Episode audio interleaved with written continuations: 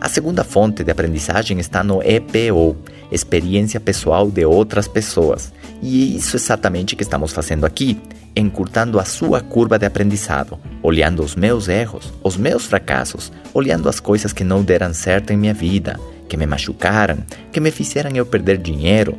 Aprenda com as minhas frustrações, com as minhas decepções, com tudo aquilo que eu fiz errado. Isso pode salvar a sua vida. Eu não preciso ficar 40 anos num emprego para me certificar se o valor da aposentadoria vai ser suficiente em minha vida.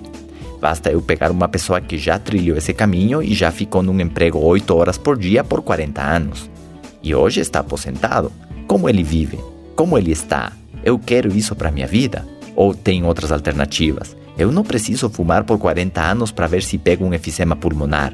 Eu posso ir num hospital e ver como está alguém que fumou por 40 anos e hoje tem um câncer. Eu quero isso para minha vida? Se a resposta é não, eu ainda posso mudar.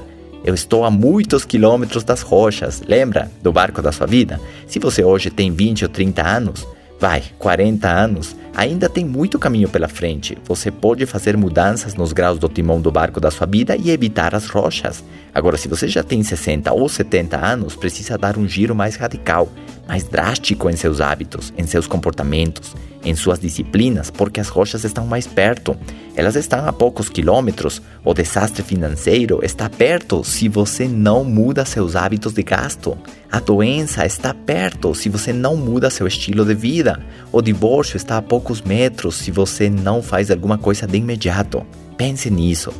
Enfim, voltando à minha história, eu estou contando o que aconteceu comigo para ser justamente essa EPO, essa experiência pessoal de outro. Para você se resguardar economicamente, para você não gastar tudo que você recebe, para você fazer uma reserva de caixa, para não fiar mercadoria, ter maior controle do seu lucro líquido e proteger o capital de giro da sua empresa.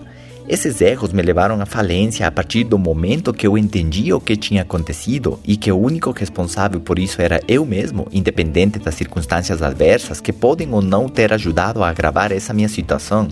Eu estava claro que outras pessoas sob as mesmas circunstâncias não estavam vivendo a mesma situação, porque eles tinham se preparado para esse inverno. Lembre disso, o inverno sempre chega. A diferença é se você está preparado para recebê-lo ou não.